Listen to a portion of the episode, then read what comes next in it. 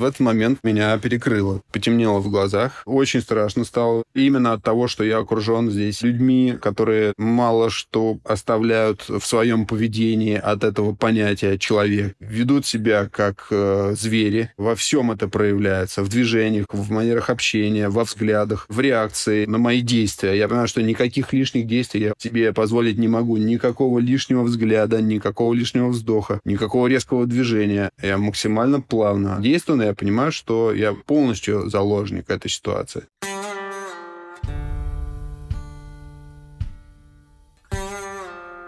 Привет-привет! Это Миша Ронкайнен и тюремный подкаст. Я рассказываю про жизнь в тюрьмах по всему миру, беседую с людьми, которые в них отсидели или сидят прямо сейчас.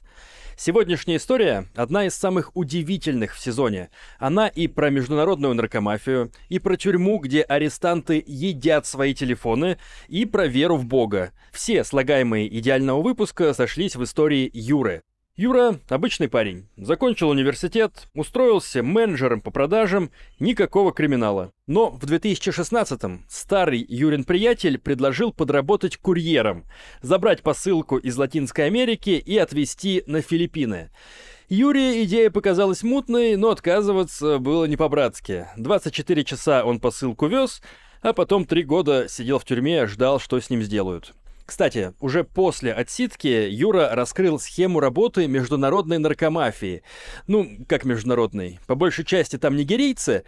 Они вербуют русских парней и девушек, и они же потом их сдают ментам. Вот так. Дослушивайте выпуск до конца, узнайте подробности. Итак, Юра, расскажи сначала свою историю. Как все случилось? Случилось так, что у меня при себе оказалось 9 килограмм кокаина, когда я прилетел на Филиппины, о чем я не знал. Как можно вести 9 килограмм кокаина? Это же большая сумка, и не знать, что у тебя с собой 9 килограмм кокаина. Сумка — это по объему как 4 двухлитровые бутылки. А не знать очень просто. Тебе дают посылку, в которую ты не заглядываешь, кладешь себе в багаж и везешь, не задавая лишних лишних вопросов. Кто тебе дал эту посылку? Что это за сервис такой передачи посылок? Нет, это не сервис. Это просьба друга. Предложение поступило от старого знакомого из Ростова. Зовут его Иван. Он местный графитчик, художник. Я с ним познакомился через девушку, с которой встречался в нулевых. И потом, хоть мы с ней перестали общаться, с ним у нас сохранилось общение. Я в Ростове, если оказывался, то мог и у него вписаться, либо пересечься. Когда он в Москву приезжал, частенько оставался оставался именно у меня. То есть я этого человека знал уже давно, мог ему ключи от дома оставить. Человек, которому у меня не было причин не доверять. Расскажи, пожалуйста, подробнее. Пришел 2016 год, завязались отношения с девушкой. И я из Москвы переехал в Питер. Были определенные обстоятельства в семье, и внутри меня мне хотелось со всем этим разобраться, а лучше всего это было сделать, на мой взгляд, переехав в другой город, начав жизнь с чистого листа. Так-то все было в порядке. Хотелось просто пойти в жизнь не по проторенной дорожке или кем-то заготовленной для меня со всеми ожиданиями, а самому выстроить себе дорогу в жизни. А сколько тебе лет было тогда? 31. Ну вот я переехал в Питер, устроился на работу. Компания называется «Буревестник». Они занимаются изготовлением и продажей рентгеноанализаторов и лазероанализаторов. Оборудование, которое способно сказать тебе стекляшка, либо это бриллиант настоящий. Моя задача была как раз выводить продукцию на международные рынки. И вот про проработав недели три, вдруг от Ивана поступает такое предложение. Слушай, говорит, я вот тут в Таиланде живу уже год. А там же как в Таиланде по их миграционному законодательству ты должен раз в полгода выезжать из страны. И вот денег не было, завязался с какими-то ребятами, которые его вот в такую поездку отправили. Он съездил, вернулся, и ему сказали, что по тому же самому паспорту его опять не могут отправить. Он стал искать тех, кто поедет вместо него. Видимо, для него это был способ подзаработать в тот момент. На самом деле он все равно поехал и повез героин, как оказалось. Он говорит, что вот есть люди, которые, если ты согласишься передать посылку, тебе оплатят поездку. А я для себя нашел смысл в том, чтобы поехать. Именно такой, что просто так такие предложения на голову не сваливаются. Я работаю в этой компании, мне нужно на международные рынки выводить это оборудование. Я думаю, как интересно. Если я за полторы недели уложусь во всю поездку, может быть, я смогу совместить приятное с полезным. И прокачусь, и найду себе новые связи, смогу работать. Потому что такой анализатор, он стоит 10 миллионов рублей рублей. Если я продаю, мне пару процентов к зарплате бонусом приходит. Прошло недели две, я ему пишу, я вот тут подумал, может быть, мне все-таки интересно. Он меня сразу стыкует со своими знакомыми, те мне говорят, ты скинь нам копию паспорта, мы посмотрим, реально оно нереально. Тебя отправить. Я скидываю, Проходит еще неделя. Я в смятении думаю, нужно оно мне вообще нет. Все как-то мутно. Мне подробностей никаких не рассказывают. Я им пишу, ребята, я тут подумал, понял, что все-таки это не мое. Они пишут, а у тебя уже билет в Перу куплен. Они тебе этот билет оплатили? Да, да, конечно. И я сам себя начинаю терзать. Вот, как же неудобно менять свое мнение, кто так делает вообще. В общем, будь что будет. Раз уж решился, то поеду. Типа, я не фуфломет, слово мужик держит. Да, да, да. Видимо, они таким образом берут на удочку людей. Хотя сегодня я понимаю, что это было бы совершенно не зашкварно сказать, ребята, идите в жопу со своими предложениями. А это русские были люди, которые с тобой на контакте были? Это были нигерийцы. Нигерия, Перу, Филиппины, то есть это какая-то международная мафия? Да, международная группировка.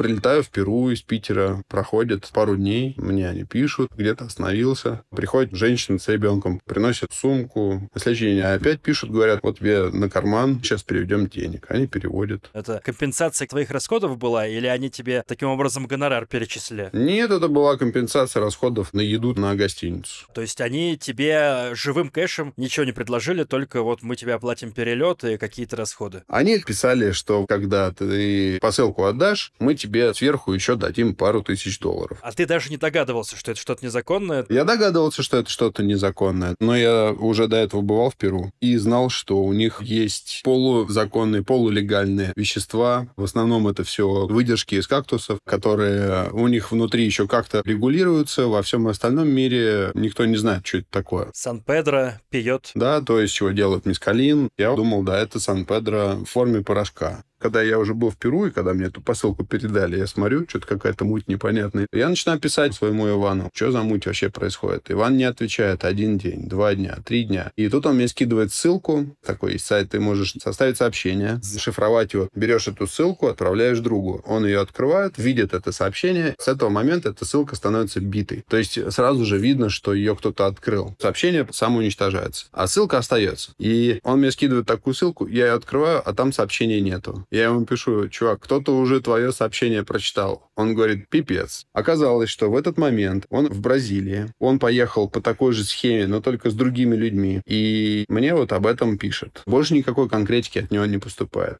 И в этот же момент мне пишут люди, которые курируют мою поездку. Они говорят, ты не знаешь, где Иван? Мы что-то с ним связаться не можем. Я им пишу, вот он мне написал, что он в Бразилии. Оказалось, что в этот момент к нему закралось подозрение, что его пасут, так как у него уже был засвеченный паспорт. Он на этот момент уже получил посылку. Он эту посылку вскрыл, узнал, что там героин, выбросил эту посылку и прилетел во Вьетнам, куда он и должен был стыковочными рейсами передать эту посылку. И во Вьетнаме убежал в джунгли, там 10 дней сидел, пережидал. Связался по интернету с своими знакомыми, те ему купили билет Вьетнам, Москва, Москва, Питер. И вот он оказался в Питере ровно в тот момент, когда меня арестовали в Лиме. Это какой-то фильм вообще ты рассказываешь, все на измене по всему миру просто летают с героином, с кокаином. В этот момент так это все происходит. Но я же вижу совершенно другими глазами эту ситуацию. То есть я не знаю ни про героин, я не знаю ни про кокаин. Это картина, которую я достроить смог через полтора-два года, находясь на Филиппинах. Я по крупицам собирал собирал информацию о его действиях, о его шагах в этот момент. Как это все происходило. А почему ссылка-то оказалась уже кем-то вскрыта? Оказалось, что его прослушивали DEA, Drug Enforcement Agency, американская. У них база паспортов. Если вдруг какой-то остается след от какого-то человека, который оказался в Латинской Америке проездом, ты вдруг опять этот же паспорт появляется в их поле зрения, ты пересекаешь границу, тебя начинают вести. А какие у них средства? Facebook. А мы с ним как раз на Фейсбуке Фейсбуке переписывались. И он сразу же это все понимает. И мне ничего этого не объясняет. То есть он мне не говорит, чувак, меня, очевидно, пасли, я, видимо, запалился, и тебя запалил. Таким образом, ты должен все бросить, все бросай, это палево, возвращайся скорее в Россию. А я продолжаю ехать, как я еду. В очередной раз я себе сам говорю, ну, слушай, раз ты уже здесь, раз тебе это уже отдали, сейчас шаг делать назад может только тряпка. И вместо того, чтобы действовать по ситуации, я действовал по инерции. Меня очень сильно сильно параноило, потому что я получил эту посылку, мне никто толком не говорит, кому я ее должен отдать, где.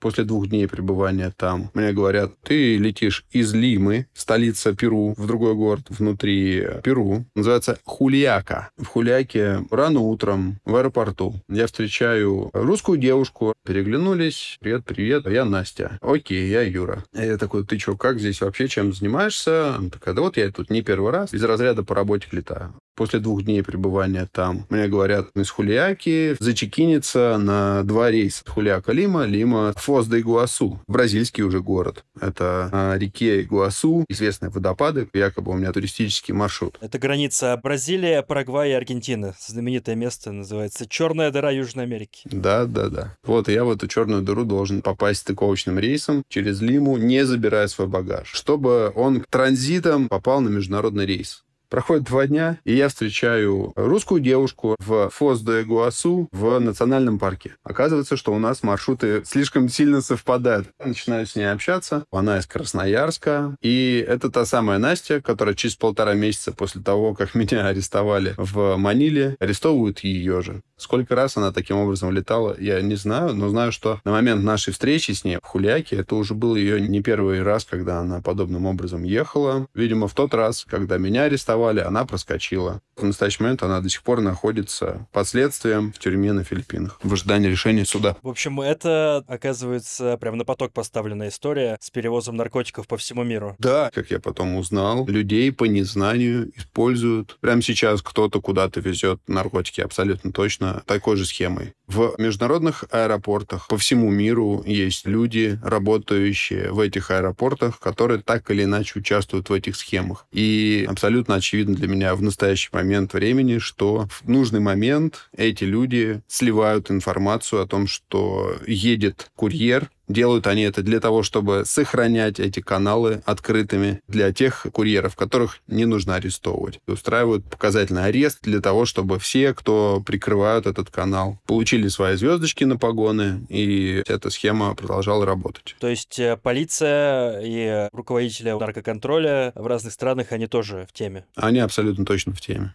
Не только полиция, сотрудники аэропорта. В аэропорту очень большое количество различных служб. Службы наземного обслуживания пассажиров, наземного обслуживания воздушных судов. Между ними хендлинговые различные структуры, которые занимаются обеспечением багажа оборота, например. И вот эти люди могут спокойно сумки в нужный момент времени вытащить из общей вереницы и куда нужно передать. Либо передать нужную информацию службе безопасности, пойти удалить записи с камер видеонаблюдения. Ну и американцы тоже к этому отношение имеют, судя по тому, что они рядовых курьеров способны прослушивать. Да, когда будешь регистрироваться на международный рейс из Латинской Америки, по-любому увидишь такую табличку. Стоит на стойке рядом с человеком, который регистрирует тебя на рейс. На английском языке, на испанском языке будет написано. В случае, если у вас находятся какие-то вещи, переданные вам знакомыми или незнакомыми людьми, к которым вы не имеете отношения, либо содержание которых вы не знаете, пожалуйста, сообщите нам прямо сейчас. В противном случае у вас ждут проблемы с законом. То есть человек, который понимает, что у него что-то есть, он обязательно обратит внимание, что такая табличка стоит, и представитель американского агентства по борьбе с незаконным оборотом веществ находится среди вот этих вот сотрудников в смене, и он реагирует на их сигналы. Если они видят какого-то человека, который залипает на эту табличку, они сразу же ему дают знак, и он начинает обращать внимание на этого человека.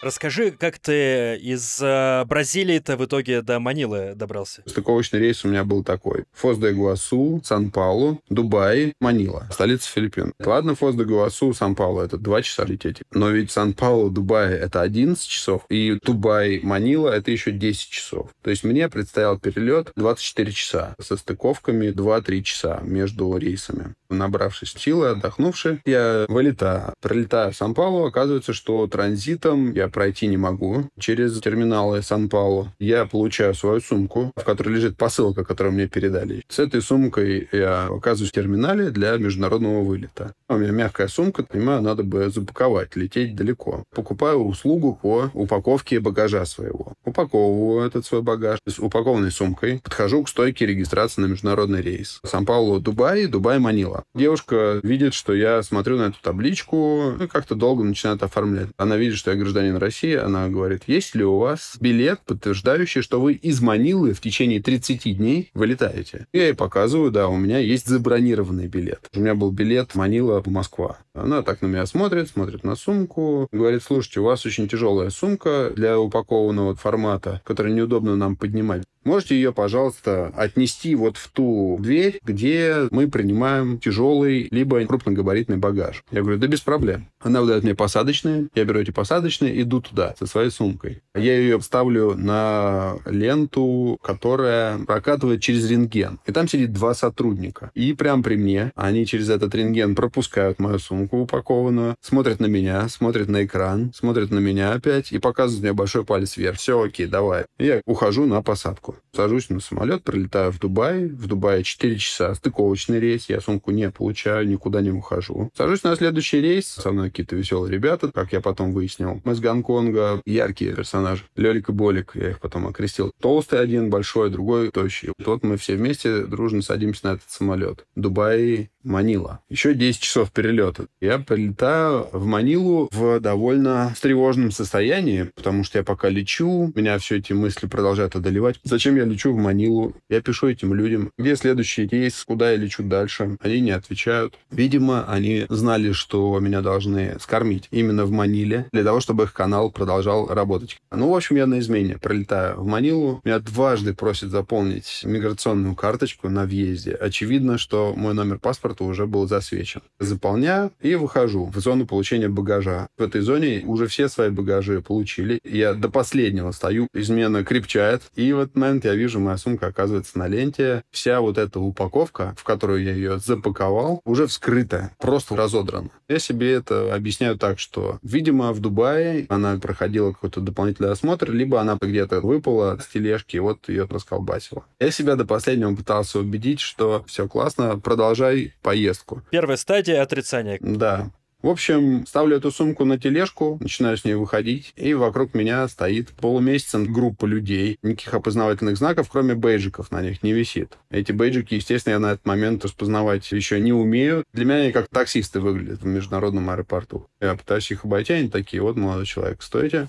пройдемте с нами. Я такой, а что такое? Все в порядке, стандартная процедура, просто нужно нам с вами поговорить. Заводят меня в коридор, по этому коридору долго мы идем, заходим в большую комнату с несколькими диванами. Багаж в сторону, я сажусь, и они все спрашивают, что у тебя есть, передавал ли тебе кто-нибудь что-нибудь, с какой ты целью прилетел и так далее. Я им показываю каталоги продукции, компании, в которой работаю, визитки свои даю, объясняю цель своей поездки. Ну, они так все это слушают мимо ушей. И люди продолжают заходить в это помещение. Люди появляются в форме, в погонах, и заводят этих Лелика и Болика в это помещение, и их багаж тоже. Один из сотрудников вызвался быть их переводчиком для меня. Он по-английски ко мне обращается, говорит, если это подтвердится все, что сейчас мы тут выявляем, то ты здесь на 20 лет. Так что успокойся, не нервничай, сходи в туалет. В этот момент меня перекрыло, потемнело в глазах. Очень страшно стало. Именно от того, что я окружен здесь людьми, которые мало что оставляют в своем поведении от этого понятия человек. Ведут себя как э, звери. Во всем это проявляется. В движениях, в манерах общения, во взглядах, в реакции на мои действия. Я понимаю, что никаких лишних действий я себе позволить не могу. Никакого лишнего взгляда, никакого лишнего вздоха, никакого резкого движения. Я максимально плавно действую, но я понимаю, что я полностью заложник этой ситуации. И среди всех вот этих людей я вижу одно белое лицо. Как я потом выяснил, это представитель Drug Enforcement Agency, так называемая DEA. Во всех фильмах американских про наркотики мы видим именно людей с бронежилетами вот с этой надписью. Этого человека я вижу, ну, он без каких-либо обознавательных знаков стоит в сторонке. На все это смотрит, я так с ним взглядом встречаюсь периодически. Понимаю, что, возможно, это человек, который способен понять то, что я говорю, именно с тем содержанием, с которым я это говорю. Естественно, я понял в этот момент, что прилип конкретно. Ну и начинается показательное задержание. Как вот в оперативной съемке показывают. Они сказали, что сейчас мы будем вскрывать сумку, раскуроченную упаковку, снимают. И я смотрю, один из язычков снят с бегунка и вскрыта сумка. То есть он у меня не спрашивает кода от замка. Просто вскрывает сумку, а в ней, типа как сувениры все упаковано. Две бутылки сиропа и смесь, четыре упаковки для приготовления коктейля, сублимированный порошок лимона с сахаром, который размешивают вот со своей водкой и пьют. Называется писко Sour. Писко — это водка такая латиноамериканская. Sour имеется в виду кислая. Такой у них коктейль излюбленный достает упаковки с этим порошком писка сауэр, вскрывает, а там пакетики 100-граммовые в зиплоке. Открывает такой пакетик, все это не документируется, не описывается, не взвешивается. И на камеру все это записывается, что все это дает положительные результаты теста на содержание кокаина достает бутылку с сиропом, открывает, капает туда растворчиком своим, все ярко-голубого цвета становится. А сиропом э, что было? Сироп это был кокаин в жидком виде, как оказалось. То есть они тебе сразу дали в нескольких э, видах кокаин? Да, и в порошке, и в воде. На этом они ко мне интерес теряют, все внимание переключают на этих Лелика и Болика. Их начинают вскрывать. Открывают сумки, у них ничего нету. Начинают расколбашивать их чемоданы, оказывается, у них в подложке прессованные листы. В этих листах упаковки упаковки с кокаином, у них на каждую было по 8 килограмм. В этот момент зачитывают права, надевают наручники, еще пока не задокументированные вещдоки в сторону, все это кладут на тележку, нас изолируют от этого всего. И стрёмно жутко. 24-часовой перелет, вся эта паранойя, предшествующая этому всему, абсолютно неизвестность, абсолютное непонимание того, что происходит, что за это светит, полная неопределенность. Я, насколько помню, на Филиппинах в свое время была очень жесткая борьба с наркоторговлей и вплоть до убийств наркоторговцев. Да, да, да. Первые полтора месяца каждый день в новостях сообщения о том, что судебная система претерпевает реформу, перестройку, и мы идем к тому, чтобы снять мораторий на смертную казнь за участие в наркотических делах. Каждый день ты просыпаешься вот с такими сообщениями. Мой арест прям в самый разгар пришелся. Компании по борьбе с э, незаконным оборотом наркотиков на Филиппинах. То есть ты там в полном шоке сидел первый месяц? Я там в полном шоке сидел первые два с половиной года. Я привык в какой-то момент к этому полному шоку. И только спустя два с половиной года я начал смиряться с тем, что мне здесь еще долго. Ну, до этого мы дойдем еще. Как развивалась ситуация в те дни? Куда тебя посадили? Двое суток в условиях аэропорта. В помещении полтора на два с половиной метра. Лежит матрас грязный на полу. И вот мы втроем в наручниках. Мы, естественно, там находимся в условиях изоляции полной. Мы не видим ни белого света, не понимаем, что происходит. Последние деньги, которые у меня на кармане есть, они забирают и на них покупают салат. То есть никакой кормежки, ничего вообще. Нас везут на медицинское освидетельствование. Лелик и Болик показывают их положительные тесты на употребление наркотиков. У меня все отрицательное, к счастью, потому что это для них еще две дополнительные статьи.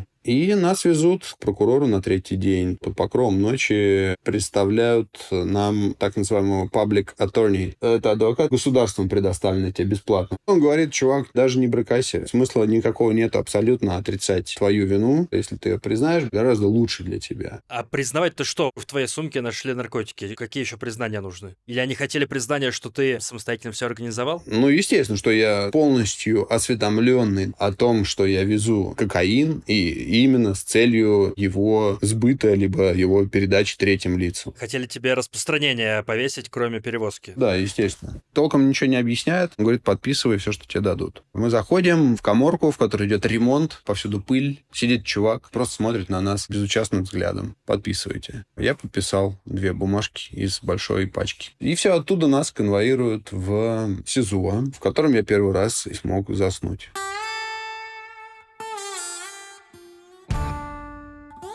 Нас конвоируют в изолятор временного содержания, так называемая PDE, Filipino Drug Enforcement Agency. Это как дочка американского DEA. В этом месте все именно по наркотикам дела. А выглядит это как? Это комната 4 на 6 с половиной, три койки вдоль той длинной стены, в которой 6 с половиной метра. И на все вот это вот пространство 60 человек. 60? 60 человек. И одна параша. Дырка в полу. Часть спит, часть стоит вдоль стены, в которой вход туда. И народ то увозят, то привозят. Это единственный следственный изолятор на тот момент филиппинского агентства по борьбе с незаконным оборотом наркотиков на всю Манилу. В Маниле около 20 миллионов человек. На всю эту тусовку у всего Филиппина Drug Enforcement Agency один изолятор на тот момент. И мужская его часть — это вот такое пространство, которое я тебе назвал. В нем находится 60 человек в ожидании того, что их дело начнется, и суд суд их определит по тюрьмам округов манильских, к юрисдикции которых относятся их дела. То есть с тобой сидели все наркокурьеры, наркоторговцы Филиппин? Да, не только филиппинские, а еще и все иностранцы, от мала до велика. Это китайцы, вьетнамцы, мексиканцы, корейцы и никого русских больше вообще. И сколько ты провел в этом СИЗО? Полтора месяца. Сначала ты в карантине находишься, и никаких посещений, никуда выходить нельзя. Все время находишься внутри этой комнаты.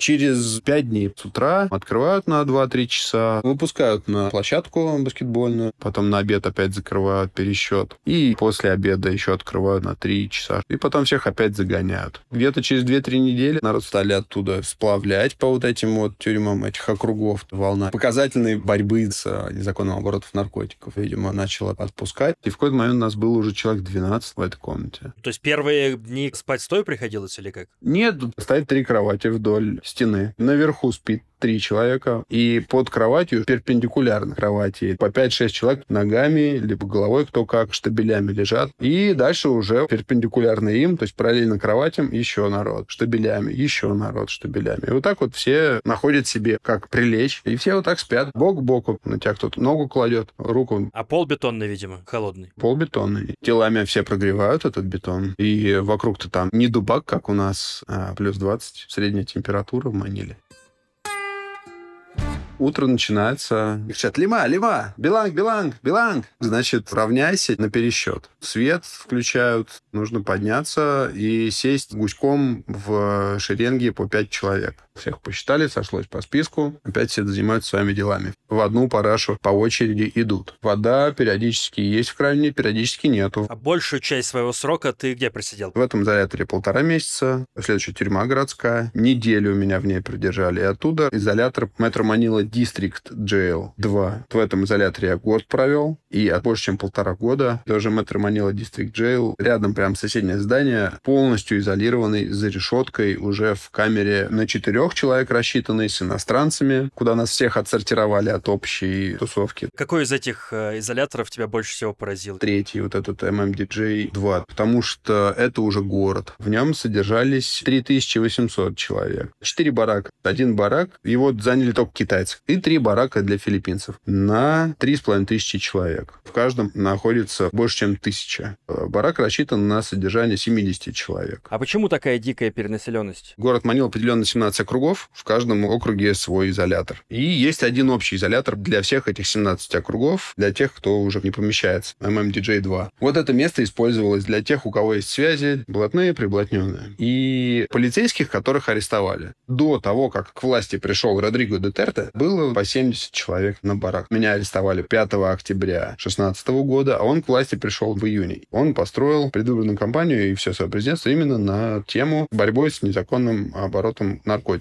И после его прихода к власти стало по тысячу человек на барак. И есть отдельные бунгалы, сделанные из цемента и бетона, и в них сидит привилегированная часть представителей бандитских группировок. У них свои микробараки на территории этого лагеря. Есть четыре основные бандитские группировки, на которые все поделены. У каждой группировки бандитская такая штаб-квартира есть на территории этого лагеря. И есть пятая, неприсоединенная. Либо не местные вообще, либо, в принципе, не имеют отношения к бандитскому миру. Как раз-таки к этой группировке я и относился. Куэрна, так называемая. Как выглядел твой барак? Прямоугольный барак. Длина всего барака 40 метров. Ты видишь коридор перед собой. Коридор прямой. По сторонам проходы в 10 камер. В момент, когда все внутри находятся, в каждом бараке, это как выглядит. В коридоре висят гамаки. В гамаках тряпичных, пожелтевших, грязных, висят люди вдоль коридора, как в каких-то картинках трюмов кораблей, которые перевозят контрабанду через моря 300 лет назад. Места вообще нету. Живая дышащая вот эта масса. И весь пол усыпан людьми, кашлящими, мучающимися от мала до велика. Живой пол. То есть э, в камерах не хватило места, и поэтому коридор тоже задействовали? Да. И камера — это не просто решетка и нары в 2-3 яруса. Это целый дом внутри камеры со своей архитектурой, со своими комнатами, со своими стеллажами, со своими перегородками. То есть э, камера — это целая квартира, в которой есть разные помещения? Да, в которой пространство зонировано. Заходишь в камеру, перед тобой в три яруса металлоконструкция, стенки в которой выполнены либо из фанеры, либо из э, плакатов, баннеров. Первый ярус над полом 30 сантиметров. И вот под ней уже люди спят. Два-три человека под одной кроватью. Высота второго яруса метр шестьдесят. И есть еще третий ярус. Но обычно на третьем ярусе вещи лежат. То есть вся камера состоит из вот таких вот стеллажей? Да, такие стеллажи с перегородками. И между ними еще лесенки на второй этаж. Это называется тарима по-филиппински. Типа скворечника внутри камеры. Общее пространство в камере полтора на шесть, не занято никакими перегородками и конструкциями. Это просто пол голый, на котором спят люди.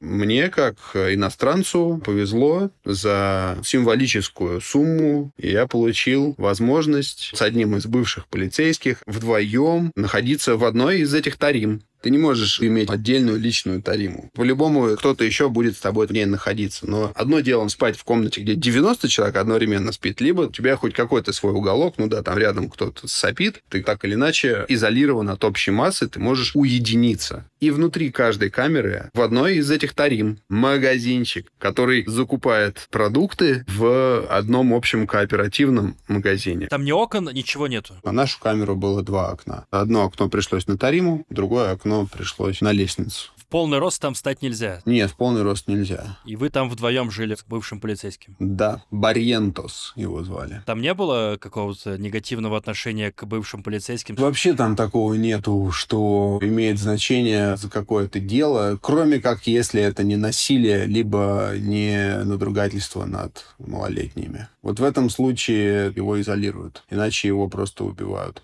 А если невменяемые, дожидаются, пока его куда-то этапируют дальше. Снисходительно относятся к его родителям, потому что они к нему туда приходят. Прямо внутрь бараков можно приходить? Да, в момент посещения внутрь бараков можно людям приходить. Но до этого с семьями там оставались. То есть семья приезжает и внутри барака с тобой живет пятницу, субботу, воскресенье. В понедельник они уезжают. А из-за переднаселения такого уже невозможно. Но правила оставались правилами, и в дни посещений бараки открываются.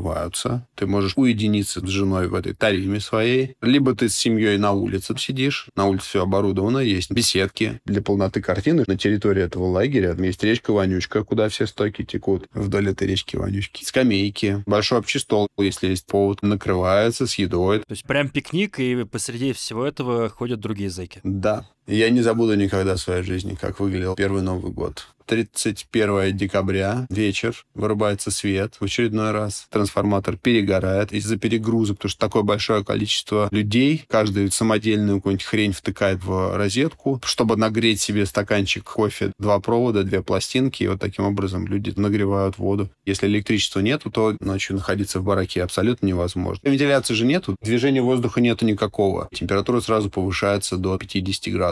Ты лежишь, течешь, потеешь как черт. Поэтому в этот момент открываются бараки, и даже ночью народ вываливает на улицу, и все лежат на земле. На территории лагеря была корова, и были еще какие-то животные. Зачем была корова? Пожрать, чтобы можно было ее.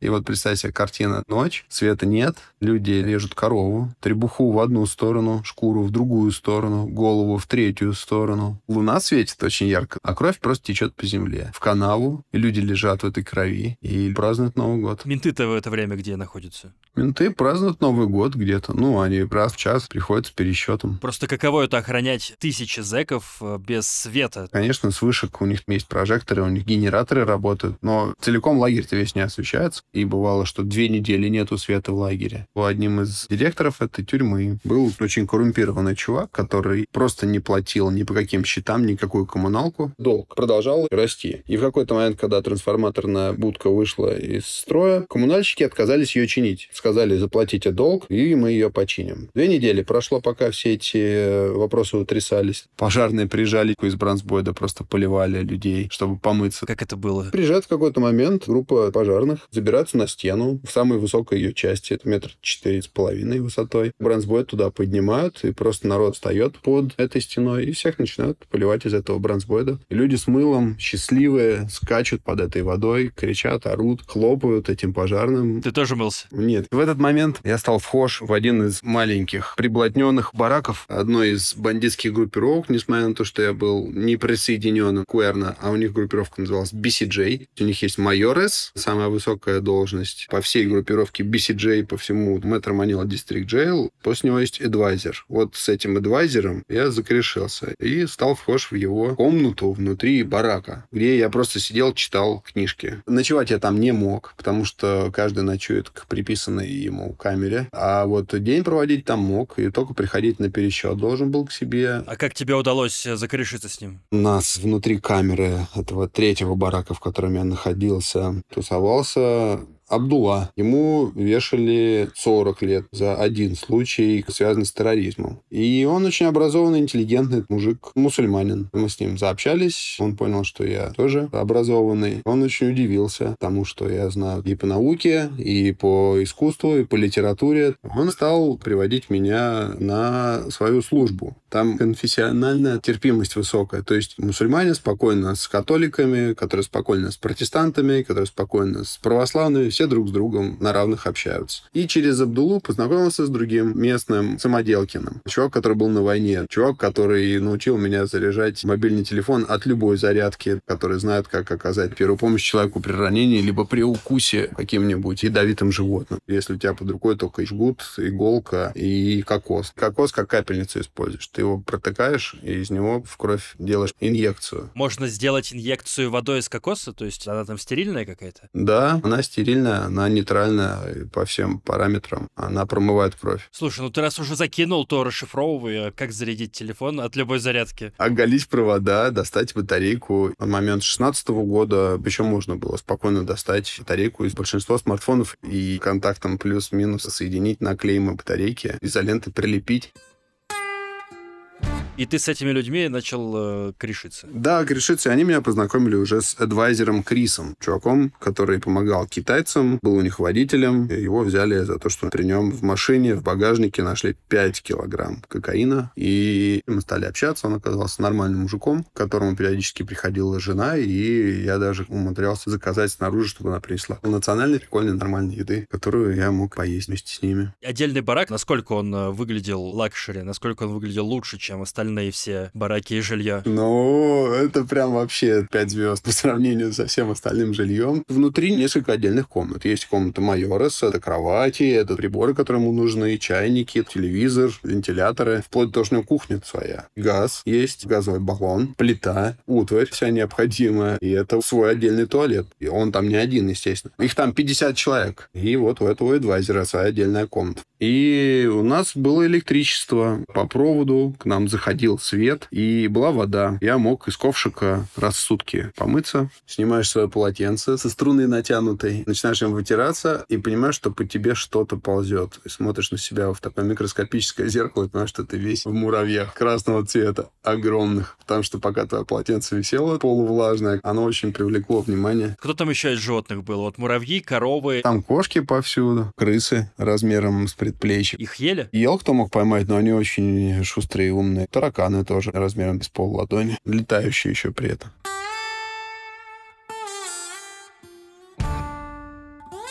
Что там вообще с едой? Э, ведь сложно кормить такое количество людей, как происходило. Все кричат «Каинтайо! Каинтайо!» и притаскивают бадью большую с рисом бурого цвета, но не бурым рисом при этом.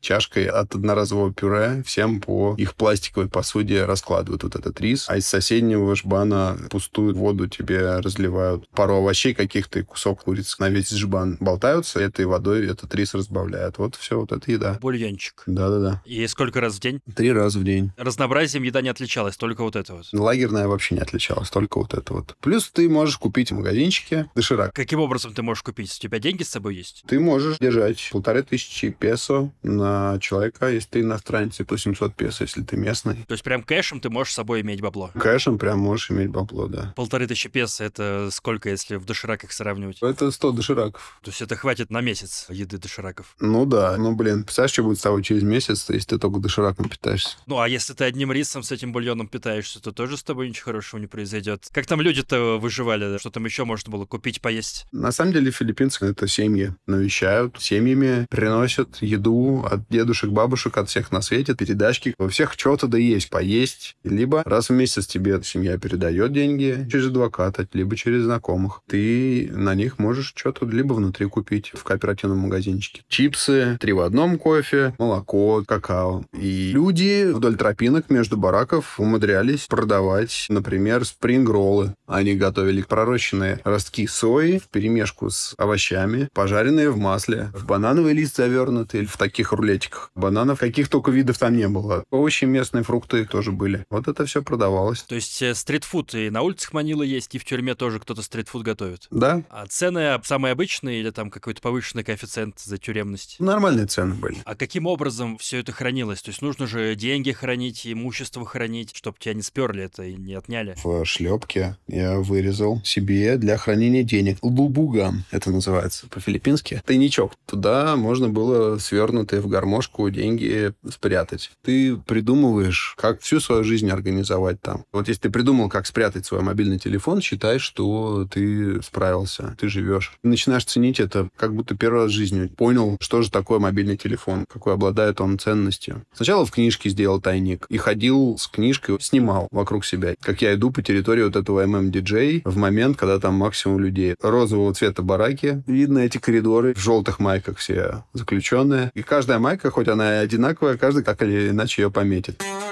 Для слушателей скажу, что все эти материалы уже в моих Boosty и Patreon е. Ссылочки в описании к подкасту, так что заходите, смотрите, как выглядит тюрьма, о которой сейчас идет речь.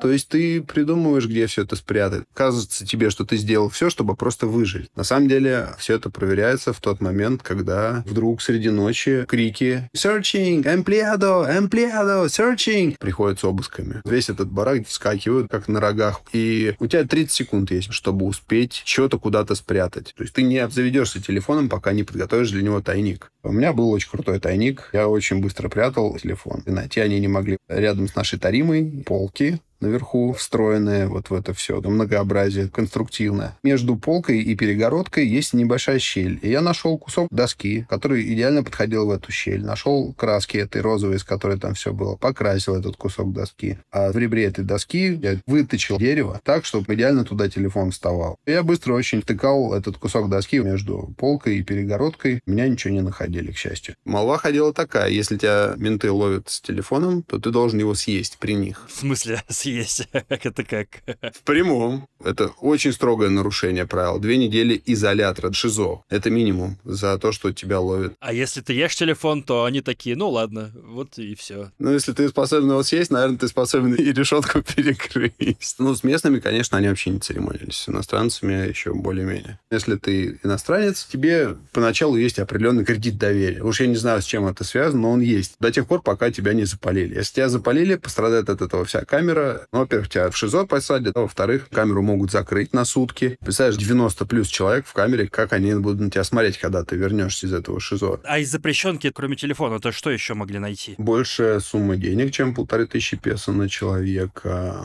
Колющие режущие. Табак тоже запрещен. Курить тоже нельзя. Вообще запрещено из соображений, чтобы все не задохнулись там и не загорелись. Представляешь, вот в этих условиях вдруг пожар начался среди ночи наркотики находили постоянно. Народ постоянно в ауте находится под кайфом. Что там было? Героин, кокаин? Шабу. Это метамфетамин. Как его употребляют? Он в кристаллах, они его курят. Делают пластинки из фольги, кидают туда кристаллы, поджигают снизу фольгу, она нагревается, и он катает сверху вниз и втягивает в себя весь этот дым. Как обыски происходили? Влетает спецназ, начинает всех калашматить или что? Есть два варианта обыска. Первый вариант — это когда сотрудники по наводке, вплоть до зам начальника, влетают в камеру, зная, что кто-то в этот момент пользуется телефоном. И это был первый вариант обыска, когда тебя сдают. И второй вариант — это когда на лагере облава. Просто в среди ночи вдруг резко загорается свет, в этот момент уже барак открыт, и сотрудники вереницы заходят с полнейшим шмоном. Народ весь выводят, гуськом сажают в ряды, всех обыскивают каждого с ног до головы. Ты сидишь, смотришь на луну среди ночи, молишься в надежде на то, что они не найдут твой телефон. Слышишь, как они разносят в щепки все эти таримы, в тот обыск пять телефонов нашли в камере. И в камере мы сидели четыре дня закрытыми. Ты сказал, что первый э, вариант обыска — это когда по наводке, то есть есть какие-то засланные, работающие на администрацию заключенные? Да, конечно. Надо кому-то выслужиться, либо поднять свой рейтинг перед ментами. Вот они как видят, только ты чем-то начал пользоваться, быстро передают. А когда такую крысу раскрывают, то что с ней делают? 20 ударов плоской палкой по внутренней стороне бедра между ягодицами и коленями.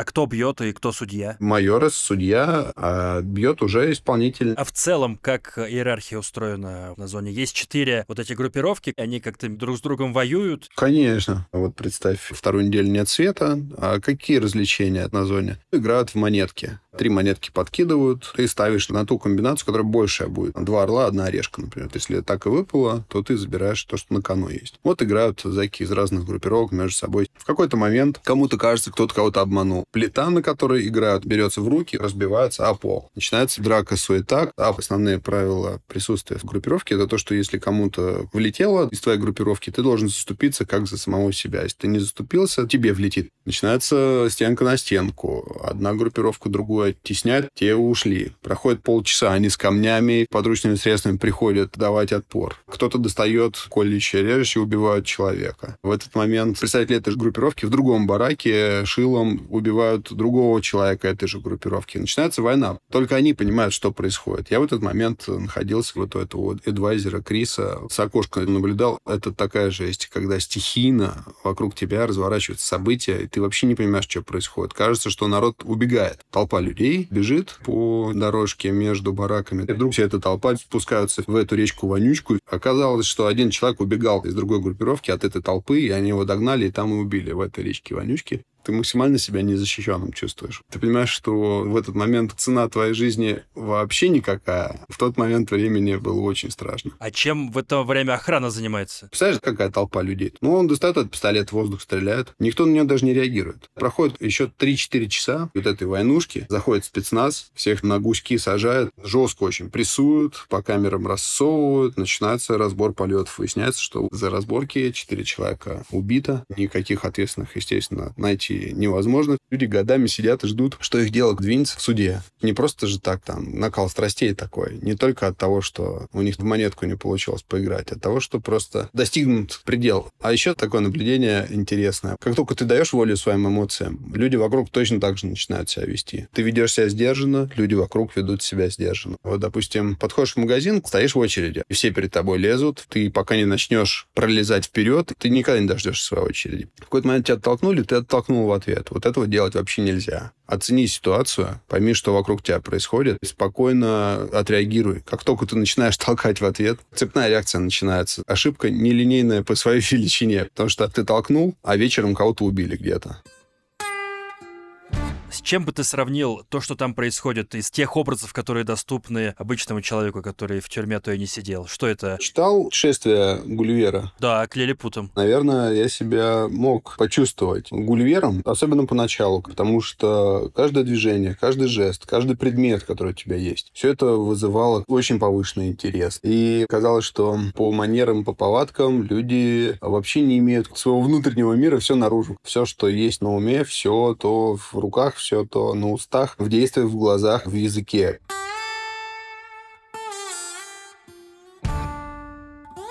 Какие-то светлые моменты там были? Была возможность играть в баскетбол. Я же играл 4 года за БК Химки 85 -го года, разыгрывающего. Поэтому я баскетбол очень люблю. А для них баскетбол — это вторая религия. Ты был суперзвездой там? Что-то типа того. Мы и с винтами играли против их команд. Потолкаться было приятно с ними. Ну и я в глаз там так получил, что чуть не лишился этого глаза, потому что они по-другому не могли со мной нормально справиться. Библия там появилась в моей жизни впервые по-настоящему. Ты пришел к Богу там? Я пришел к Богу в 10 лет, потому что так сложилось, что я в 10 лет попал в скаутский лагерь с христианским уклоном на берегу Азовского моря. Ты про скаутский лагерь сказал, я просто тоже был в скаутском лагере с христианским уклоном на берегу Азовского моря. Нам выдавали еще такие карточки, типа пластиковые, заламинированные в качестве награды. За что-то у вас такое же было? Да, да, да. А ты какого года, Миш? Я 89-го. Я 85-го. Я помню, еще дикий шторм был смерч, справа от смерча было все темное в облаках, а слева было чистое небо прям. Точно, точно, точно. Я помню такое тоже. Охрененно. Может, мы и в одном месте даже были. Это связано, по-моему, с Даниловским монастырем было. Да, да, да. Ну, значит, мы еще, и, возможно, там встречались с тобой. Офигеть. Ну вот там я пришел к Богу. А здесь я открыл для себя Бога в своей жизни. Так сложилось, что одними из первых людей, которые откликнулись на зов о помощи всех моих родных и близких через социальные сети, оказались люди из общины адвентистов седьмого дня, русские люди на Филиппинах, которые узнали о том, что со мной произошло, вступили со мной в контакт. Написали, говорят, давай встретимся, мы вот здесь на Филиппинах. Думаю, охренеть, кто вы такие. Неделю не отвечал им. Думал, что это люди, которые причастны к тому, что со мной случилось случилось. Потом, ладно, приходите. Они пришли, принесли огромную сумку с овощами и фруктами, и в ней Библию тоже положили. Я начал читать, и внутренний мой мир полностью преобразился. Начал находить ответы на свои вопросы. Я почувствовал, как Бог протянул руку ко мне, руку помощи именно. Слезы вообще не переставали течь из глаз. Я читал и видел текст, обращенный прямо ко мне. Вот это, конечно, было фантастическим опытом. Переворачивалось у меня внутри в лучшую сторону. Как это повлияло на тебя? Понял, что раз есть вещи, которые от меня не зависят, зависит, то на все воля Божья. Я по-настоящему это понял, я по-настоящему это почувствовал, принял. И в этот момент начало все меняться.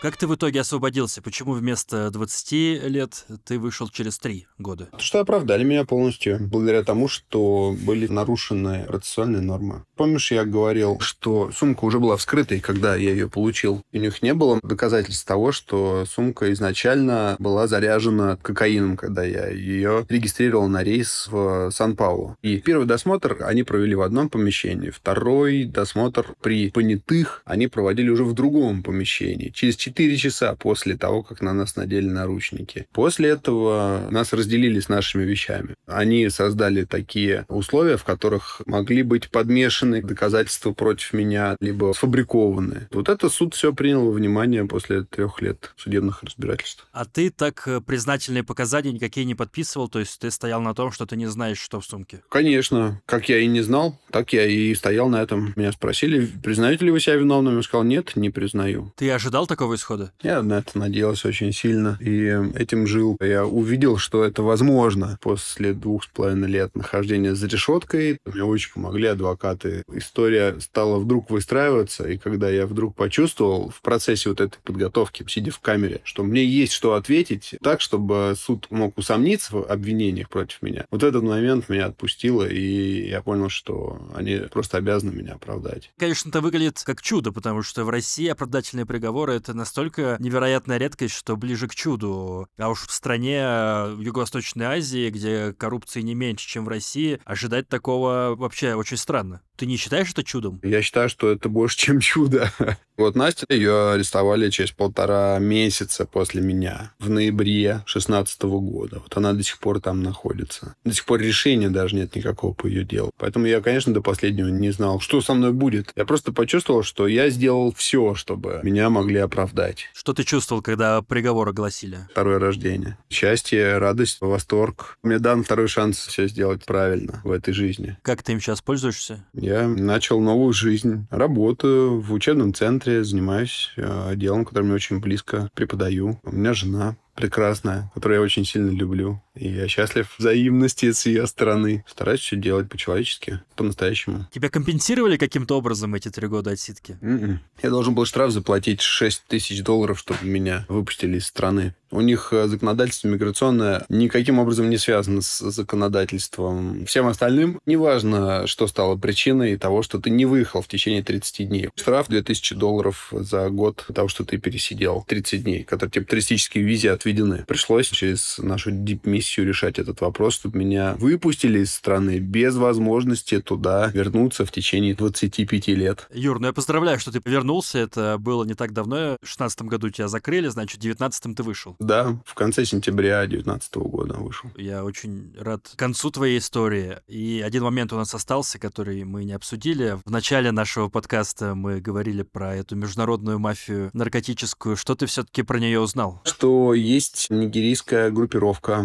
которая втирается в доверие под тем или иным предлогом. Например, я пока находился в этом MMDJ 2, пока был доступ к интернету, создали мы с друзьями группу помощи, поддержки русским людям, оказавшимся за решеткой за границей. Она называется «Путь домой». И родные, родственники, друзья других таких же сидельцев за границей стали писать нам, и мы узнали больше 40 похожих дел, только вот по Юго-Восточной Азии. Это в основном девчонки русские, кто с нигерийцами где-то за границей законнектились, влюбились в этих нигерийцев щедрых попервой, и те им предлагают медовый месяц уже. В последний момент, то извини, не могу лететь, вот тебе чемодан, лети, я за тобой вслед полечу. И девчонки, развесив уши, откуда-то из Таиланда в Вьетнам летит, прилетает, и ее арестовывают, оказывается, в подложке этого чемодана 6 килограмм кокаина. А Вьетнам — это смертная казнь. Через все эти похожие зеркальные дела мы узнаем про целую группировку международную, которая работает вот таким образом, втираясь доверие всеми возможными способами. Предложение странной работы за границей, за билеты, за оплату поездки. Сразу же обрывайте любые связи такого мутного заработка. Схема одна и та же. Всегда порошок из Латинской Америки либо Центральной Америки доставляют в Юго-Восточную Азию, и там уже он попадает на рынок, либо сдается вот так властям, чтобы прикрывать канал. И что делать с этим совсем? В первую очередь не ввязываться ни в какие мутные истории. Если туда потащило, то уметь совладать со своим характером, вовремя дать заднюю. Если это противоречит внутренним убеждениям, надо их пересмотреть, эти убеждения, понять, что жизнь одна, и что точно не стоит разменивать ее на ситуативный заработок и ставить на кон свою жизнь дороже, которой ничего нет. Не играть в эти игры, быть осознаннее, ответственнее. Обычно я в конце подкаста спрашиваю, чтобы ты сказал самому себе, тому, который был дать ситки, но ты сейчас, собственно, все и озвучил, чтобы ты сам себе сказал. Будь аккуратнее и пошли этих э, товарищей в задницу. В ту же самую глубокую, из которой они пытаются вылезти. Юра, спасибо тебе большое за этот рассказ. Я очень рад, что ты согласился со мной побеседовать. Спасибо большое тебе, Миш, за твой подкаст, за то, что пригласил. Все это проговаривать, выговариваться, это очень ценно. И надеюсь, что мой опыт кому-то, возможно, поможет принять правильное решение в нужный момент. Так что благодарю. Юра, пока. Давай, пока. Друзья, спасибо, что дослушали выпуск до конца. Дополнительные материалы про филиппинскую тюрьму, прям нелегальные фотографии и видео оттуда, истории других потерпевших от наркомафии уже в моих Boosty и Patreon е. Все ссылки в описании выпуска. Напоминаю, что именно подписчики Boosty и Patreon а помогают подкасту выходить дальше. Подписывайтесь на тюремный подкаст, ставьте лайки, оценивайте и обязательно отправляйте выпуск тем, с кем обсуждали наркомафию. Может, кто-то из ваших приятелей хотел подработать курьером, вот ему и отправьте. Меня зовут Миша Ронкайнен, с выпуском помогали Николай Денисов, Максим Кремнев и Яна Кулакова. Услышимся в следующий вторник. Пока!